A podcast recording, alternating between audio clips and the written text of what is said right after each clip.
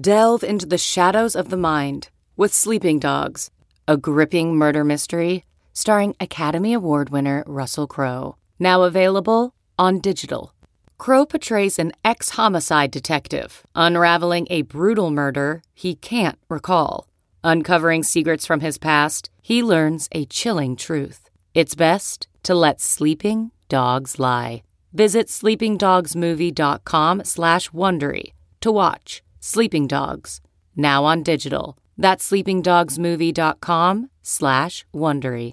CarMax is putting peace of mind back in car shopping by putting you in the driver's seat to find a ride that's right for you. Because at CarMax, we believe you shouldn't just settle for a car. You should love your car.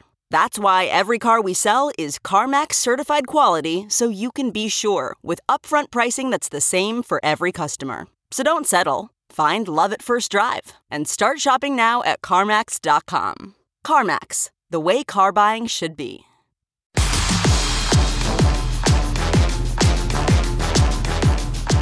Welcome to the Yahoo Fantasy Football Forecast. Andy Behrens here. Uh, I am your host for a very special live podcast experience. Uh, just a reminder if you are watching this live, uh, we're going to be doing this all month, every Monday at 1 p.m. Eastern. We're streaming on YouTube, Twitter, Facebook, Twitch, yahoosports.com, and the Yahoo Fantasy app. That's a lot of stuff. Uh, if you're watching on social, drop us a question in the chat. We'll try to hit the very best ones at the end of the show. If you are listening to this on Tuesday as a podcast, it's cool. You'll receive partial credit. Uh, but also join us on Mondays. Hit us with your fantasy questions. Uh, today, I am I am thrilled, like legit thrilled to be joined uh, by one of my very best, oldest friends in the industry, Chris Harris. You know him from the Harris Football Podcast. It's an award winning pod uh, coming at you every weekday. He also produces the excellent and the sort of generally hilarious Player Profile Almanac, which you can find at harrisfootball.com uh, or wherever fine almanacs are sold. Maybe no, probably not. You have to go to Harris Football uh, to to find it. And surely you already uh, follow him on Twitter, right? At Harris Football, of course you do. Uh, welcome, Mister Christopher Harris. Hello. That was that was Mitch esque. That was that was close to being. That's what I was going for. A little tribute to Mitch. I know you were. It was a tribute. Hi, hi. So you're saying I'm one of your oldest friends in the fantasy industry? That's a lie. You know I'm the oldest surely my oldest friend. Yes, in the perhaps in life, but certainly in the fantasy industry. Perhaps in life, but certainly 25 years. I mean, we our friendship predates us being in this industry by 10 years. Yes, right. Yeah, something like that. Hi. Going going dating back to the whole city days, which no Whole one City? is familiar My- with, and I probably shouldn't talk about. it's fine. Sounds like porn, but it's not. Um, I should I should also say that Chris and I are going to run this thing back on Wednesday, right? Uh, on on his podcast. It, it's going to be one of my like every every year one of my favorite episodes of anything that I do. One of my favorite things that I participate in is um, talking swing players for the upcoming football Right. season with Chris. Uh, it's basically it's a it's a list of guys who can kind of make or break your fantasy draft. Um, they cost you something at the draft table, and there's a pretty wide range of outcomes for them, good and bad. I already have a partial list. I spend a lot of time thinking about it. I do I do shockingly little prep for most things that I do, but I spend a lot of time thinking about swing players, Chris. Me, oh, me too, Andy. Absolutely. It's not just one of five shows that I do this week and think of the list five seconds before I start recording. Definitely not one of those. It's it's really high on my list.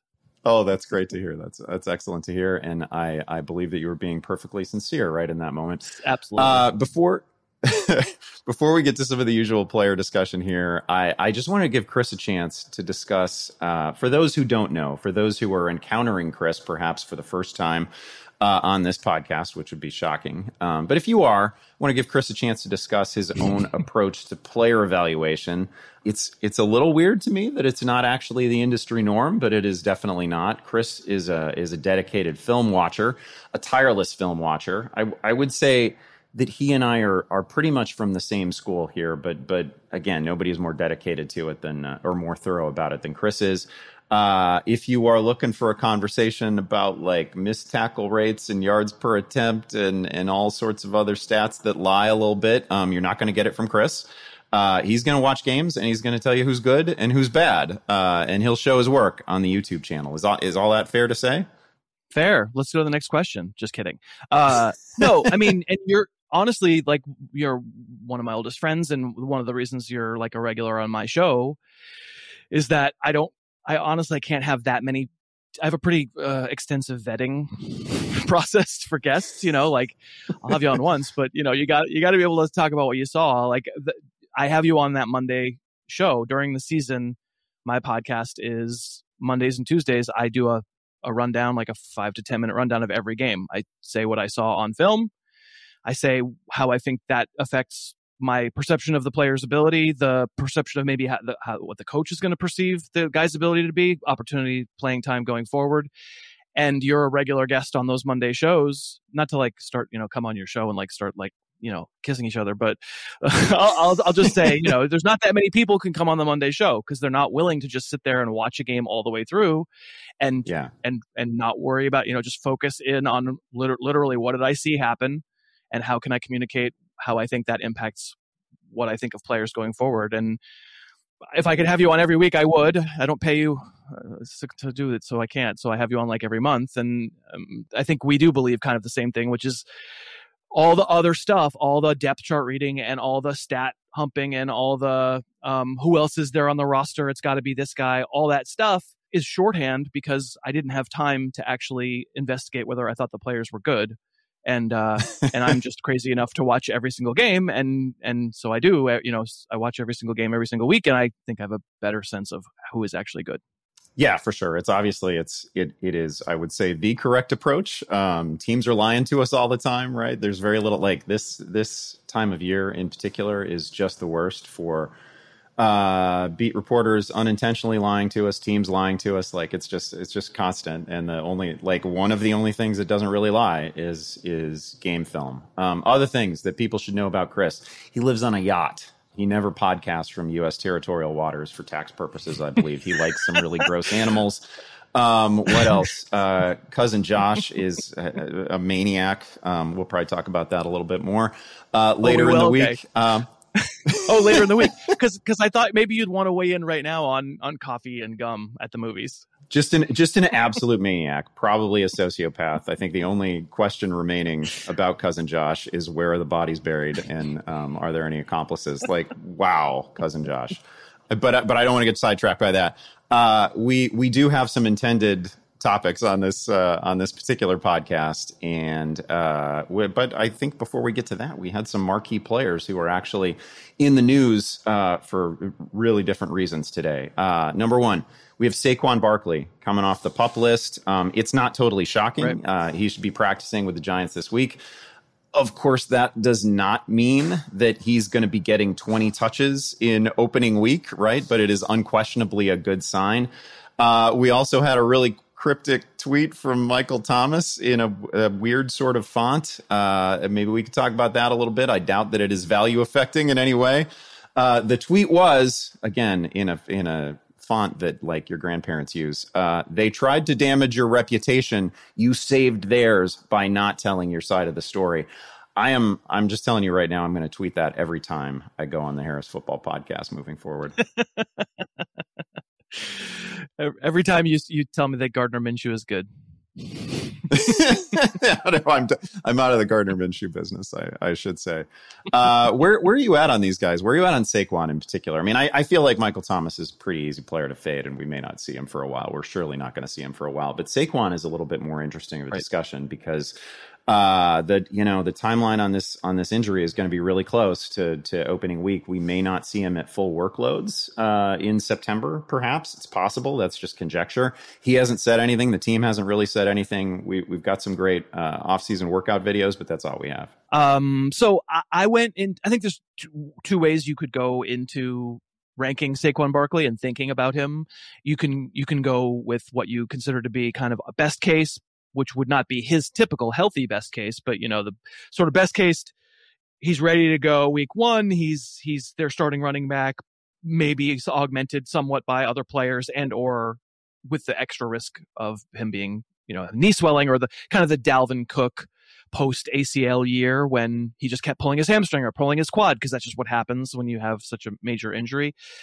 But that, but still, kind of the best case you could start at that ceiling, or you could start with him in the third round and say, I can build him up as I get good news little by little by little. And my ranks, I started with the best case. And for me, that was in a standard scoring, no no point per reception, RB six in a and, and six overall player actually, and then in a PPR four and four overall player.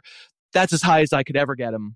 If if we get nothing but rosy skies between now and forever.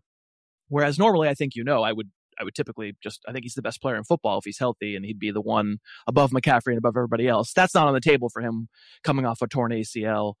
This this having him high, having him as high as I do, is you know feels like one sliver of it is now justified because he's coming off the pup list and he's able to practice, but I need to know next week did he have knee swelling? I need to know the week after is he going to start in week 1? Like there's still hurdles to clear before I'm I'm really really super willing to go. Yes, for sure I'm doing my draft last week of August. He is my pick in the middle of the first round, but it, it's at least trending in that direction.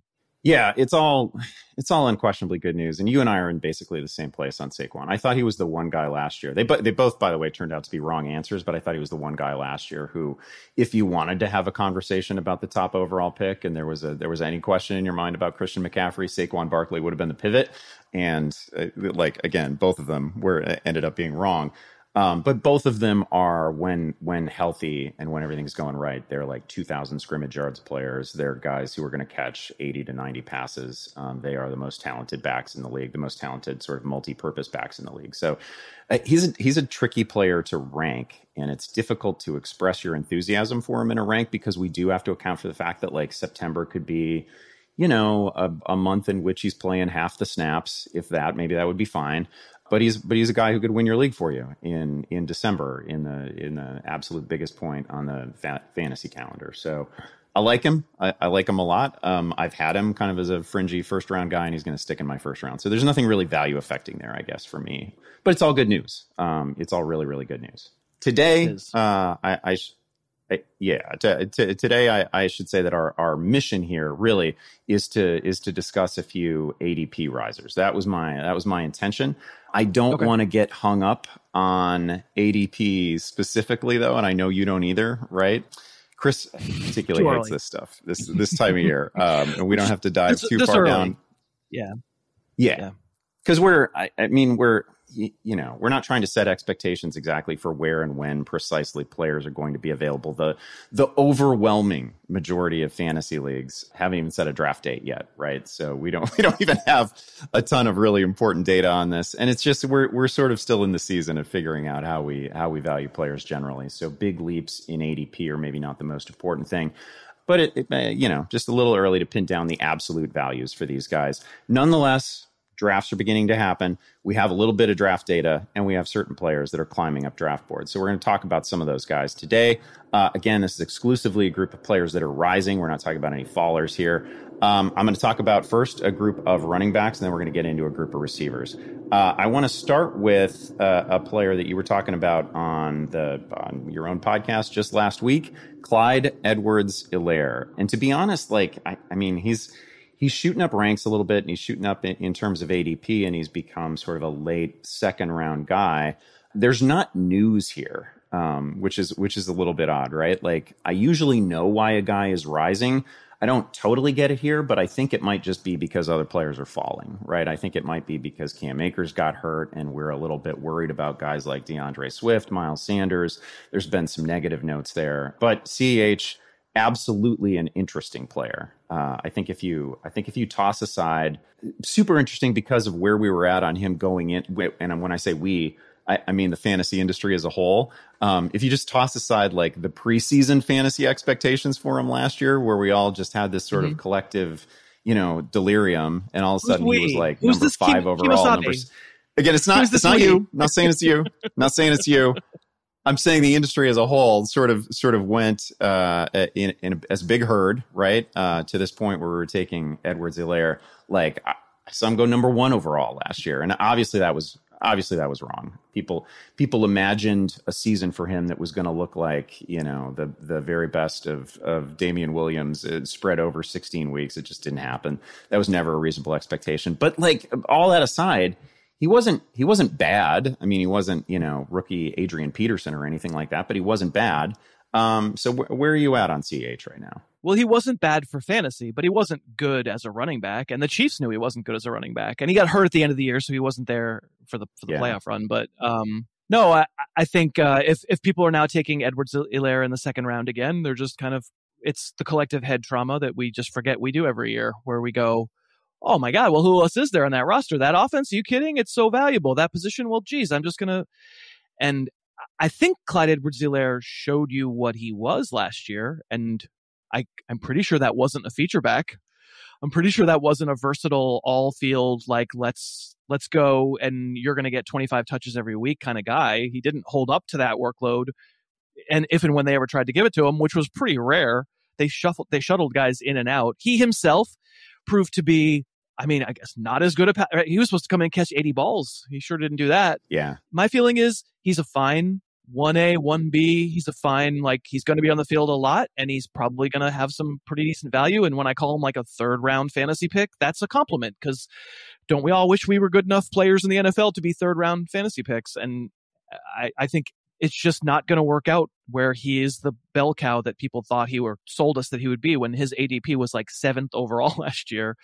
He, it's just not who he is. Like, it's funny when when he came into the league last year I was in the midst of my period of shame in which I was endorsing Devin Singletary as a very good kind of lead sort of player. And I was like, man, maybe Clyde Edwards-Helaire skills wise could match up to what I think of Devin Singletary. And as it turns out, I was right, but for a very wrong reason. because, you know, as, as, it turns out, they're both sort of fine, complimentary, really good athlete, good players, but probably not the players you're going to hit your wagon to. I, I mean, maybe you have a, a resoundingly different take upon watching that rookie year, but that's that's what I came away in that sort of an all-world offense. He really wasn't. He's he, he's not good in short yardage. He's wasn't a, a huge emphasis in the passing game. Like, did you come away with a different impression? No, uh, I think that's all fair. I do think that um, some of the reason that people soured on him last year was was a, a little bit fluky and and entirely unfair. Like he had he had a single game early on in the season where he got stonewalled at the goal line a, a few times, and then like everybody decided that he was bad at touchdowns, right? And we, you know, I, I feel like that's a conversation that we have about somebody every three or four years. You know, it was rookie Melvin Gordon, and now Melvin Gordon just like falls out of bed and lands in the end zone, right? Like it's that's that's not a thing that I would expect to stick from one season to another. I mean, it's the it is still the Chiefs it's probably still an offense that is going to score 30 points a game. That is really valuable. He's going to be on the field a ton.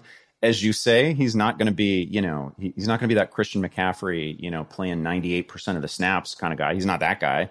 Um, we're we're going to see Darrel Williams. We're going to see other guys in the backfield, and, but but that's fine. We're not we're no longer drafting him at a place where he has to get 300 touches and he'd better score a dozen touchdowns, right? Like that was you're taking a guy in the middle of the first round you're basically saying, okay, if he just plays a full season, that is what I'm getting. Um, and I that that has has probably never been in the in the cards for Edwards-Helaire, but we're we're taking him a place right now that I think is perfectly appropriate, and it's not very far off what you're saying. If you're if you're thinking of him as an early round, uh, early round three pick, you know that's where he was going in best ball a couple months ago. He may not be going there now. He might be like more tail end of round two, but um, he's going uh, um, among a group of backs like Chris Carson, David Montgomery, where there's a whole bunch of open questions, and maybe they're not, even they're not the flashiest players, but um, there, there's certainly there's certainly reason to hope. Right. You, so this is uh, when we're talking ADP here. We're cl- are we talking half or are we talking full PPR? Uh, generally, generally we're talking half. Um, I wouldn't expect okay. I wouldn't expect Edwards-Helaire to move a whole lot in PPR versus half PPR. Yeah. Although this next guy that I want to talk about probably does swing quite quite a bit. Uh, it's J.K. Dobbins, and I know you like him. Um, almost everybody likes him, right? Like, um, and and his rise too is probably a little bit about other guys just falling, right? It's the Akers injury, and it's it's some of the worrisome news that we've had on other guys. Dobbins was super impressive, really efficient last season Uh, not like blindingly fast or anything like that, but um, this guy makes quick decisions. Like he was great, but like on a, a bit of a limited workload. That that you know, it was like it was like even even in the biggest point of the season for him in the second half when he was when he was scoring a touchdown every week in like November and December, it was still just twelve to thirteen touches per game that's not a ton of work for a back that we're taking like inside the top 20 right like eh, they we know that they've got gus edwards and they like him we know that they've made noises about uh, involving j.k dobbins in the passing game a little bit except that they never you know uh, in two years of lamar jackson they've never really passed to the running back position i don't know why they would start now yeah i i, I would say actually even though i think you're right that dobbins has the skill set of of um catching as many passes as someone like Ed, Edwards-Helaire or other other running backs of that size. I I wouldn't assume it's going to happen because of the offense. I'm not assuming that definitely won't happen, but but I I actually give Dobbins like a bigger gap over Edwards-Helaire in, in a standard league than I would in a PPR. I think it, Edwards-Helaire sort of catches up to him a little bit if if you're talking full PPR. Yeah, so I you know I give grades, film grades in this almanac that I make, and the kind of three most important grades as a running back for me are speed, elusiveness, power. And I don't give a lot of A grades on speed and elusiveness, and I gave I gave A minuses for Dobbins both for speed and elusiveness because he he just does have that thing. He, he looks to me a lot like Ray Rice running the ball. It's an easy comparison to make because mm. uh, of the uniform, but maybe he probably doesn't run with quite as much power as Rice did. So I gave him a B minus for power. Uh, but north south, I don't think that was really ever in question, and and the ability to jump over lanes quickly, especially for a zone play, which they're going to, you know, always know they're going to be a lot of run of zone keepers for Dobbins, and he can get over. You know, he he can see a hole one lane, two lanes over, and be there faster than defender can be. He's he's legitimately really really good. I have him sort of you know RB thirteen in a standard, a little higher than that in a PPR, actually lower than that, a higher number RB fifteen in a PPR. It's a mess there's a lot of players we like in that range, and that's why I understand yeah. Why you're mentioning him as a riser because one day something negative comes out about Swift, well, he's in that range. One day somebody something negative comes out, out about Gibson, he's in that range. Edwards-Helaire, he's in the there. It's it's just a mess of dudes who have a lot of talent and have interesting roles, and none of them are going to be guaranteed to be full time backs. But something you said before, I totally agree with and feel like I'm saying all the time now, which is this mentality that you need to make sure you find the 300 touchback or the or the 900 scrimmage plays back. I mean, Alvin Kamara hasn't been that his entire career, right? Yeah. You can yeah. make a living as a platoon back. And in fact, we know Dobbins isn't going to be on the field every single play, but we don't really require that. The question is when he's on the field, will they use him a ton? And the reason there are question marks is because like one day they'll say something about one of these guys in camp and you assume, oh, he's going to sit a bunch. And then another day someone else isn't going to sit a bunch. Dobbins will rise to the level of the workload that the Ravens give him, but that workload is in question. Yeah, it's obviously it, it's the most run heavy team in the league. A lot of that has to do with Lamar Jackson running the ball as many times as he does. So it's obviously it's a, it's a ripe situation. Workload the only concern. Um, where where are you at on not that you know not to not to pin you down to some sort of fine point about values for all these guys, but where are you at on Gus Edwards relative to uh, to Dobbins? Um, very, very, very much lower. I, I, mean, I, I don't think Edwards is Edwards will play a lot, but I don't really think Edwards will touch it all that much. It's it seems like a very clear like sure, would it be a 60-40 split with snaps? Absolutely, it could be. Is it going to yeah. be a 60-40 uh, split in touches? I absolutely just don't believe it. Gus Edwards is fine he's he's a a workmanlike big guy with a little bit of a lot of power and a little bit of oomph, but by, by NFL standards, not really. And if you're if you're devising a, an offense around getting Gus Edwards touches at the expense of Lamar Jackson running it or J.K. Dobbins running it, I just think you're making a mistake. Yeah, it's a fair point. It's a fair point. Um, and I I want to I want to talk about another guy in the same division who is almost surely going to get more work than J.K. Dobbins. Um, it, it, might in fact be that featured back who sees something like 300 touches, and that's Najee Harris. I and I, I like I think it's important to talk to talk about him not that long after we talked about Edwards-Helaire, right? Where like we're like I want to be just all in on Najee Harris, and I've drafted him a handful of times. I don't want to turn him into that rookie running back where we only see the upside and we don't see the possible downside here, and we don't see any of the negatives he, he's obviously he's coming off two collegiate seasons that were that were brilliant and left very little doubt about his talent. Caught the ball a ton, lived in the end zone, highlight plays aplenty. He is not going to be running behind the NFL equivalent of Alabama's offensive line, though, right? Like, yeah, I, I feel like a point that you've made many times in the past. Like, we don't we don't know offensive lines going into a season as well as we think we do, but but there's plenty of reasons to worry about uh, about the line in Pittsburgh. It, it sure doesn't seem like it's going to be great. Um, and yet, again, it's not that difficult to imagine him seeing 300 touches in a healthy season. Uh, so where do you have where do you have Harris relative to Dobbins? Is he is he higher or lower? And what do you think a reasonable expectation might be? I have them side by side in a standard league. I have um, in a PPR. I actually would probably put a little bit more space between them. Maybe not. I mean, I'm probably about equal both. I think I'm equal standard and PPR on them. They're they're really close. I I like the ADP that's up there right now on the screen at 22. That's a great price. I would absolutely pay that price yeah. for Najee Harris. Cool. I think it's great. My worry is that we're going to get th- th- these aren't real numbers yet. This is just such a small proportion of people who are drafting, and that the hype will yeah. will grow. And and he's a great prospect. Uh, he's the one we've been waiting for. The other Harris, the other I know Harris's, and the other Harris, Damien Harris, who went to New England. Not that into him. Um, but yeah, Najee Harris is a fantastic prospect. He would be my number one pick in a dynasty league. Like I'm, I'm very in, psyched about his career, even with the like late stage Roethlisberger and questions about the offensive line, all that stuff.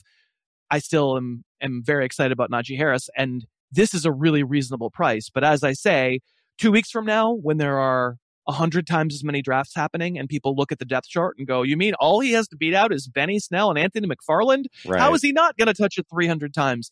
Then we're just going to have a bunch of wise guys telling people, you know what? Najee Harris needs to go at the tail end of the first round. He's the, he's the 10 pick, right? And I can't pay that price for, for really for the reasons you said. I don't really need to restate them. It's, it's not an optimal situation. I don't think it's possible that offensive line comes together in some cred- incredibly unexpected way.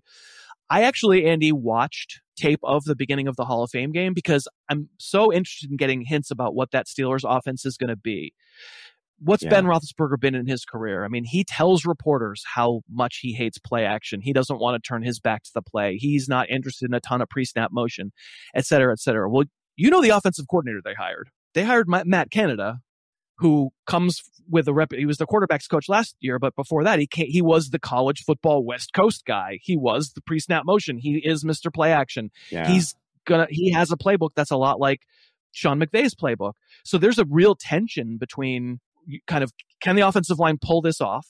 Will Roethlisberger be amenable to the idea that they're going to be different and multiple and have uh, tons of guys in, in motion and Najee Harris should fit that great if that's the case. I would love to see Najee Harris in that offense because he's both a power back and has some speed and can catch the ball. It's so many moving pieces that I feel so much better about him in the second round. But but this price that we're looking at now, let's keep it. Let's keep all of this between us right here, and we're good. yeah, I agree with you. Uh, I, I don't I don't think it's gonna I don't think it's gonna settle on 22. Right. I I, I think there's gonna be much. Yeah. I think it's going to be much higher. You're you're like to whatever extent we can read anything into the Hall of Fame game, and we probably can't read anything at all, even a bit into the Hall of Fame game. There was a little bit of play action there, right? Um, it seems like some of the seems like some of the tendencies of late stage Roethlisberger might be good for a for a like receiving oriented featured back, right? Like he's no longer the guy who's just going to hold the ball for eight seconds and try to let something develop downfield and he's either going to take a 12 yard sack or he's going to make some you know yolo throw. Like we, we don't get a lot of that out of ben anymore. Um, it is uh, it is occasional deep shots and it's a lot of short stuff. And maybe that works out well for harris. We like we know he's got a, a skill set as a receiver. I think he caught 70 balls over the last two years at alabama. So like that's definitely part of his game. He can excel at it. Again there can be a huge workload there. I think he's going to keep rising I'm it, it's probably going to get to a point where I am uncomfortable with the with the draft price. One more running back that I want to get to, and this is this is a, a, different tier entirely, right? He's not going in that second round range, that third round range, and that's uh, that's Chase Edmonds. He's been a good player with a limited role and few goal line opportunities, I would say, over the last three years.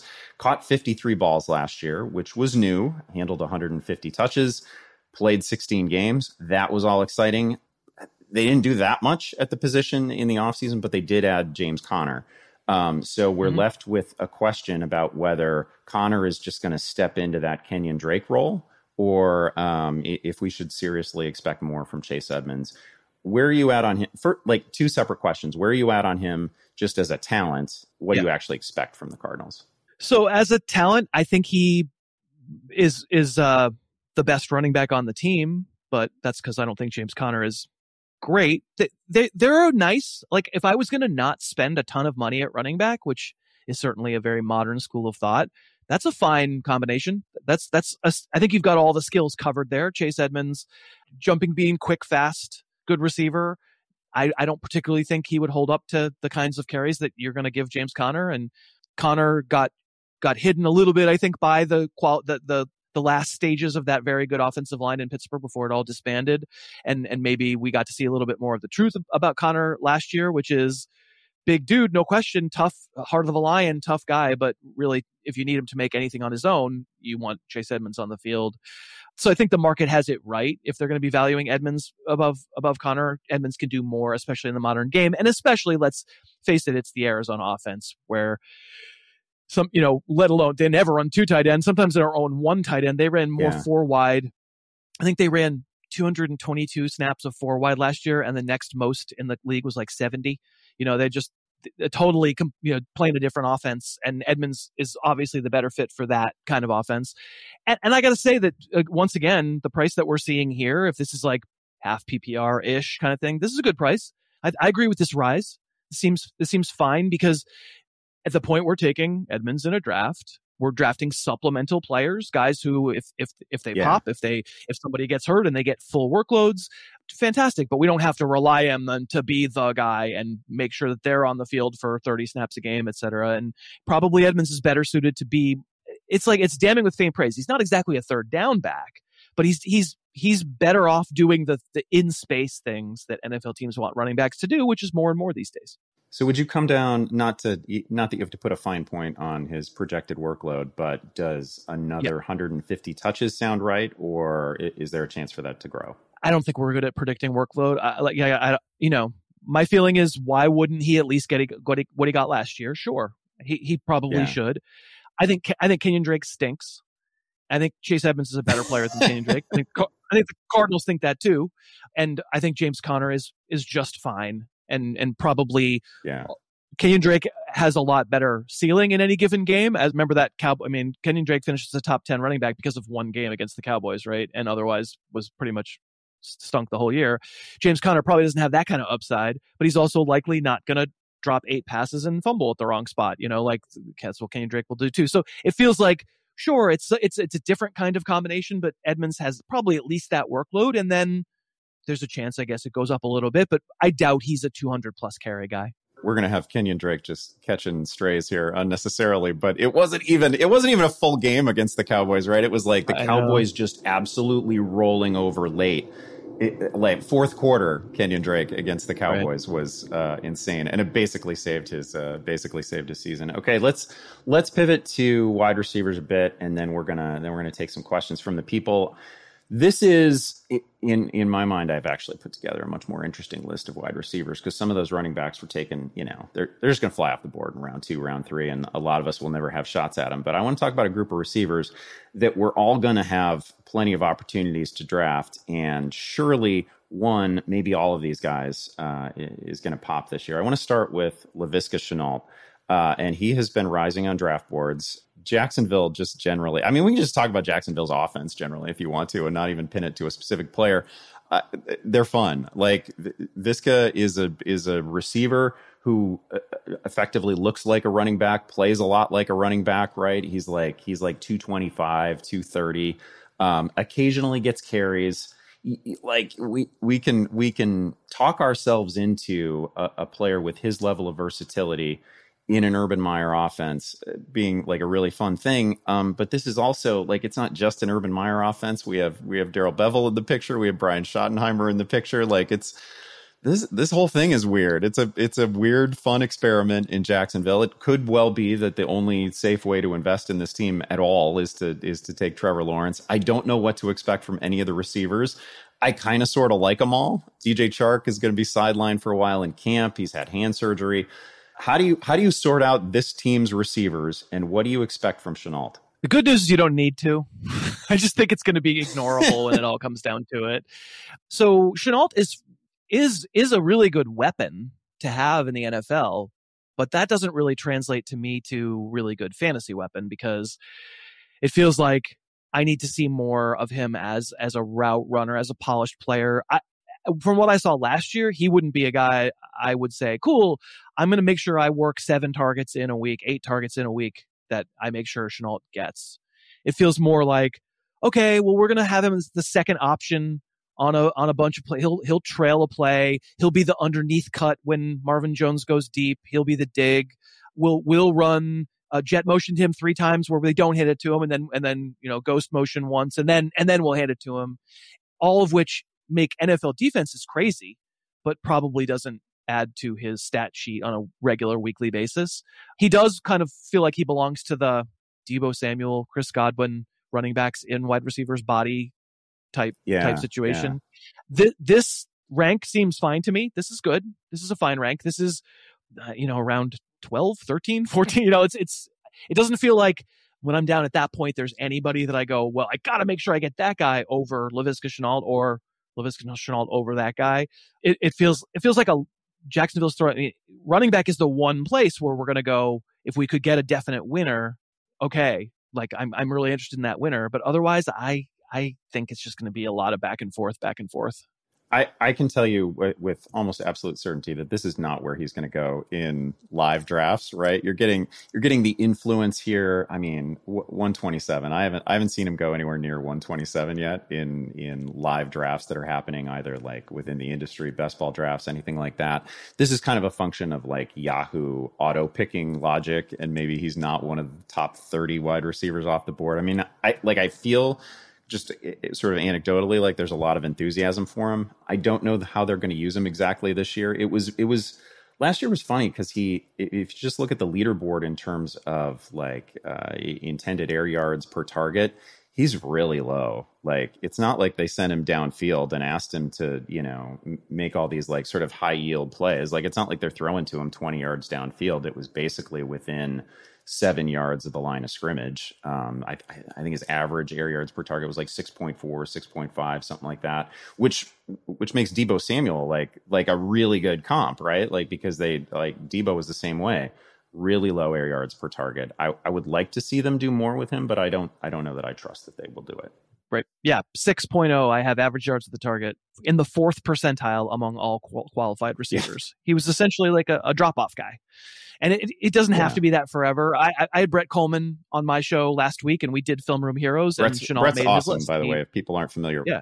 Yeah. People don't know Brett. They should, yeah. they should definitely uh, watch his stuff. So like I, I it's I don't think Shenault is without hope at all. I, I feel the same way, you know, ranking him and Deebo Samuel really, really different is much more a, talk, a description of situation, much more like I trust Deebo Samuel's role more than I trust Laviska Shenault's role. And a lot of my career is based on not making those assumptions. A lot of my success is based on trying to, you know, trying to just talk about what they are and worrying less about, I'm positive that guy's going to have this role because it changes so much from year to year. We make all these assumptions. I am sitting here doing it right now. Andy, don't you know he was in the fourth percentile of downfield? Well, they could change that this year. he grew up right? He learned how to run routes. He got yeah. Marvin Jones as a tutor, blah, blah, blah, blah. Like it could change. So you make a convincing argument that if, if we're going to say, okay, Deebo has a hard cap as, as to how great he can be for fantasy, but, but he also has a pretty nice floor because they're always going to find a way to get the ball in his hands. Well, cool. That could be Shenault this year too. I'm with you.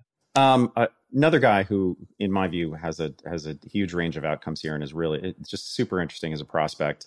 Um, I don't know if he's on the right team to be super interesting as a prospect, but I want to talk about him anyway, and that's Darnell Mooney it was just a couple days ago. Matt Nagy gave us a great quote. Um, said Mooney was on fire. That was a quote with his route running. It's good to hear. Uh, any any uh, positive tidbit on Mooney is is fun. Like I I know it's a throwaway comment, right? But I like to hear enthusiasm about Darnell Mooney because I I man I took a I took a stand on him last year, and he uh, also last year by the way. Like if you told me that he had a thousand air yards uh, on uh, utterly uncatchable balls last year, I would totally believe it. Um, his the work that he did. Do you want to hear this number? I start, sorry, I do want to hear the number. Um, yeah. So it's, it's an agreement. It's support of what you just said with Trubisky and Foles throwing him the ball. The number is targets of 20 plus air yards. He had 23 of them, tied for 14th most in the league. This is Darnell Mooney, tied with the 14th most deep shots in the league, and he caught four of them. Ugh, I'm I'm just here to tell you it's not on him, right? You like you know that. Right. Um, a lot of those plays were were utterly hopeless either because the line couldn't block it or the throw was so bad, right? Um, but man, Mooney had such good moments against some really good corners too. He roasted uh, Jalen Ramsey a couple times. Like he, uh, you know, it, it, good example of a player who um, you know has some speed and it just translated immediately onto the field. So I'm I'm really enthusiastic about him. I am I am cautiously optimistic about the Andy Dalton slash transition to Justin Fields sort of era that we're in right now. I, I think it could be a big leap forward. Uh, where where do you have him right now? Yeah, he's on the rise for me too. Honestly, I think trading away Anthony Miller might have been kind of the most overt, actual believable sign. Darnell Mooney needs to be an all over the field player. I, I think it's great that they used him on the outside so much and he had some success and and they threw it to him deep a bunch and he didn't catch it because it wasn't his fault. I, it really wasn't like it truly. But he he needs to play in the slot some. You know, if you're gonna compare a player to Tyreek Hill, then use him the way they use Tyreek Hill. And and yeah. One thing I will say about that is it's a little dangerous to a guy a guy Mooney size. He's smaller than Tyreek Hill. He's 15 pounds probably lighter than Tyreek Hill, as little as as Tyreek Hill is. So it's dangerous to have a guy that that dude be in the slot all the time because you can get crushed going over the middle, no question. But just if you are if you are the number two weapon, I'll say on the whole Bears offense, but we'll just say on the on the in the Bears passing game, then I need you to, and, and Allen Robinson is the first one where you kind of know what Allen is going to do, and he's going to get extra safety help and stuff. I really need Darnell Mooney to be, again, multiple jet motion, sometimes out of the slot, yeah. sometimes running just absolute flag routes out of the slot, go, you know, go, go downfield out of the slot. Never did it last year. The fact that Anthony Miller is out and in Houston, struck me as a pretty good sign that maybe that varied usage st- starts coming. That's the kind of thing that will give a player a floor, the kind of floor that Mooney didn't have last year. We we need manufactured touches in all kinds of different ways, the way the Chiefs manufacture them for Hill. So I'm with you that I'm excited. And also, we just need to make sure that we don't get people too excited because I just I think it's a mistake to be saying eighth round Darnell Mooney. You know, it, yeah, it, it's we're, we're talking about bench players for fantasy who could pop, and he qualifies. Yeah, and as you described the things that the Bears would really need to do to fully unlock Darnell Mooney, it's like it's a lot, right? Like that that's a lot to ask of a guy going into his second year when he didn't do any of it last year. And you, you can only be right. you can only be so valuable running a, a really limited route tree as not the the number one receiver and as a guy who uh, you know is probably not going to draw 100 targets. Still, uh, really interesting talent. I want I want to hit one other receiver before we take uh, a couple of questions from viewers. And um, this is a guy who's really gotten kind of complicated in the last two weeks, and that's Michael Pittman. He's in a he's in a multi-week rise in terms of ADP. I think in part because a, a whole bunch of really smart people like him. He gets the Matt Harmon bump, right? Like Harmon is is super into him, and he was good. Like he he he was great last year. He was great in in open field situations. Very fun player. He's plateaued a little bit in terms of ADP over the last few days because obviously now uh, Jacob Eason is going to be his quarterback. I don't like. I don't know how enthusiastic we should have felt about Carson Wentz as his quarterback in the first place, but now it's Eason. That is that is almost unquestionably a, a, a bit worse of a situation. I feel like I was just coming into the league with Michael Pittman. I was wrong about him. Um, I was not as enthusiastic about him as I should have been. Uh, but uh, he he seriously impressed, particularly in the second half last year. But now knowing what we know about the quarterback situation, about the O line, about the injuries that already exist there, how are you feeling about Pittman? Uh, this is too low for Michael Pittman.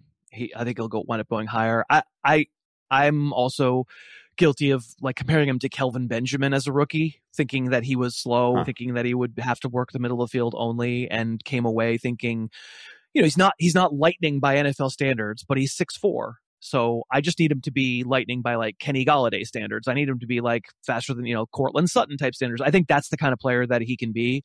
Um, and I'm I too. I think you're maybe overstating the case a little bit to say like he lit the world on fire in the second half last year. Like I mean, he caught 40 balls, so like let's not go crazy. But um, you know, it's Philip Rivers, late stage Philip Rivers, so it wasn't a, a risk taking sort of situation. Yeah. I, I think we, I, I love it. I love it when people say, that receiver's really talented, but um, I don't like the quarterback. I guess I'm just going to skip him entirely. Cool. Give me the receiver. Cool. It'll work out. We'll figure it out. Wentz will play week one. We'll be shocked and Wentz will be back. I don't know. Maybe. Or else Jacob Eason will be fine and good enough, or they'll be losing by 30 points. There's enough scenarios in the modern game where if a receiver is good, usually, I mean, Allen Robinson's made a life out of it, right? In the end, Allen yeah. Robinson just kind of always figured out a way to be good, even though those quarterbacks have uniformly been terrible his entire career. Uh, so, so I'll, I'll, I'll take down all the Michael Pittman shares I can get. Yeah, I think I'm. I think I'm mostly with you. I had an initial sort of uh, uh, reflex that that you know, to to just drag all Colts receivers down outside of the top I don't know, 45, 50 receivers. And that was, that was too much of an overreaction. Uh, so I, have kind of settled on Pittman as, and we've talked about this phenomenon before as well. There's just this huge range when you, when you start talking about wide receiver threes, almost everybody from like wide receiver 25 to wide receiver like 60 if you if you told me that they were going to end up in virtually any order i would i would believe it. He's kind of in that group for me now but he's he's just a much more talented player than i thought he was going to be coming into the league and and i'm still i'm still pretty excited about him and i think if there's a, a wild overreaction to him in terms of adp we're, we're going to be able to get some get some value there. Let's let's dive into a couple of questions from viewers uh, before we get going. This first one salary cap keeper league. Interesting question. DK Metcalf at $13, uh, Antonio Gibson at $11, or Aaron Jones at 46 um, hope, Hopefully, we can agree that I'm, I'm assuming this is the league with like a $260 salary cap. And if so, $46 is like is like market price on on Aaron Jones. That's not like some special value. So this probably comes down to Antonio Gibson and DK Metcalf, I would assume. Metcalf. Next question. I don't think it's close. Yeah, yeah. Uh, man, I, I was hoping we were going to disagree on this. Um, Metcalf obviously is is even by NFL standards like a like a rare athlete, rare talent, great situation, great quarterback. Love everything about it. If you're in any sort of like dynasty or keeper league, you can get you're probably going to get four or five years out of a wide receiver. And running back is such a you know uh, like things things could change in a minute for Antonio Gibson. We're not going to feel the same way about him. So I agree. This is this is DK Metcalf as the keeper. Here is a fun one. Which draft slot is your preference this year? If you can pick it for redraft, and who would you target? You don't have to answer the who would you target necessarily, but what draft slot do you prefer? If you're let's assume it's a it's a twelve person draft. I would like like four. I, I, I don't feel super strongly about McCaffrey at one, to be honest. I, I I have Dalvin Cook at one in a standard league, and a PPR I have McCaffrey at one, but I think it's shuffleable because I I kind of think the McCaffrey, eh, the, the notion of McCaffrey getting a thousand scrimmage plays from scrimmage, uh, like he did two years ago. You just if you're doing it, you're going to limit his career, and I think the Panthers will figure it out yeah. and use someone else enough that like preserves McCaffrey but doesn't give him that sort of ridiculous 30 touches a week kind of thing. He, he's he'd be great. He'd be great at the top. But I feel like I'm agnostic enough about about like the top four guys that cool. Give me give me like the fourth. I'll be fine. Give me Kamara at four, and then and then I get to pick sooner in the second round. Uh, so is Kamara the guy that you're looking at? Um, are you interested in Zeke? You interested in Derrick Henry? Is probably a, a format dependent play for you, right? Derrick Henry is a. I like the smirk on your face when you mention Derrick Henry. We have a he and I have a bit of a tortured relationship. Uh, probably not taking Derrick Henry, but um, no, Zeke isn't. Zeke isn't in the mix for me. I, I Zeke is like uh, my RB eight or something like that. So yeah.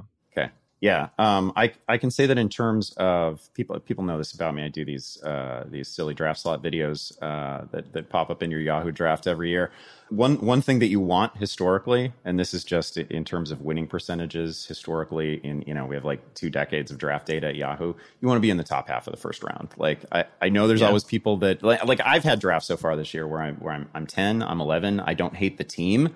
Historically um, your your odds of winning a league are lower if you're if you're picking near the turn. I know a lot of people like the turn. You definitely want to be in the first half of the first round. You want to give yourself the best possible chance to get to get that like league winning. Usually it's a running back, but those league winning players, we're not we're wrong about some of them because of injuries each year, but we're not wrong about all of them, and that's where those guys land. So that's what you want. Um, probably the final question that we take. I know you've got a you've got a heart out. Um, so let's let's try this one from Dreamers FFL.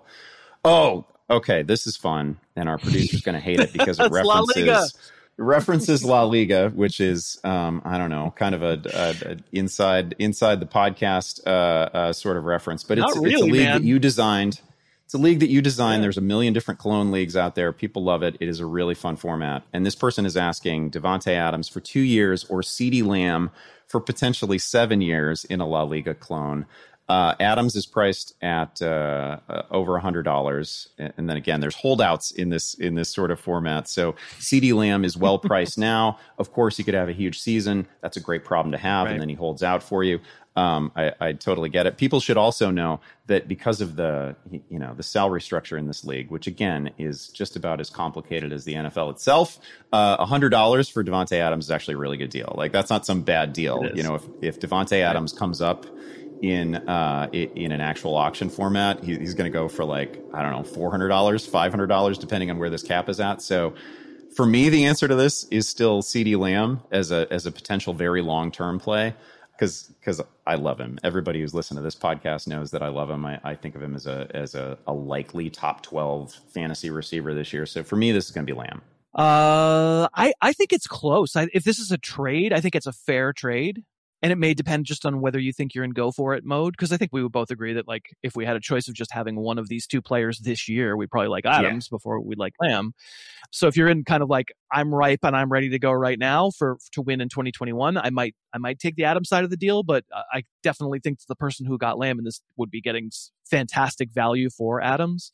So I'm gonna I'm gonna come I'm gonna say it's fair, and I'm also gonna say that if people are interested, not that this is like a commercial thing, it's not for money or anything, but so this is called La Liga Lebowski. It's a Andy's a ch- charter member. I'm the founder of it, and uh, there's some industry people in it, but some not, and some like rock musicians in it, and some not, and and uh, and friends of ours. And if you want to learn about it, follow at La Liga Lebowski. Our buddy Colin, who's Yeah. also in the league, runs the Twitter account, and he'll point you in the direction of the rules. If you're in, if you're interested in the most complicated dynasty format in the history of the world, there are like there are hundreds of clone leagues. Andy, there are hundreds of them now. It is it is not an exaggeration. It is not hyperbolic in any way to say that it is the most complicated dynasty league imaginable. I like I, I don't I don't know how you came up with it. It is again, it is as complicated as any rules surrounding pro sports themselves, but it is it has my full attention over the full year. I love it. Uh, it's actually it's just a it's just a great format. Chris, I know you got to get out of here, and I so appreciate your time today. It's always good catching up with you again. I am going to be on the Harris Football Podcast on Wednesday. I can't wait for it. That is going to do it for us today. Again, one last time, huge thanks to you for joining us. You are among the very best at all this stuff. Guys, you should follow him at Harris Football. You should be listening to the Harris Football Podcast. Get the almanac. It will it will amuse and inform you.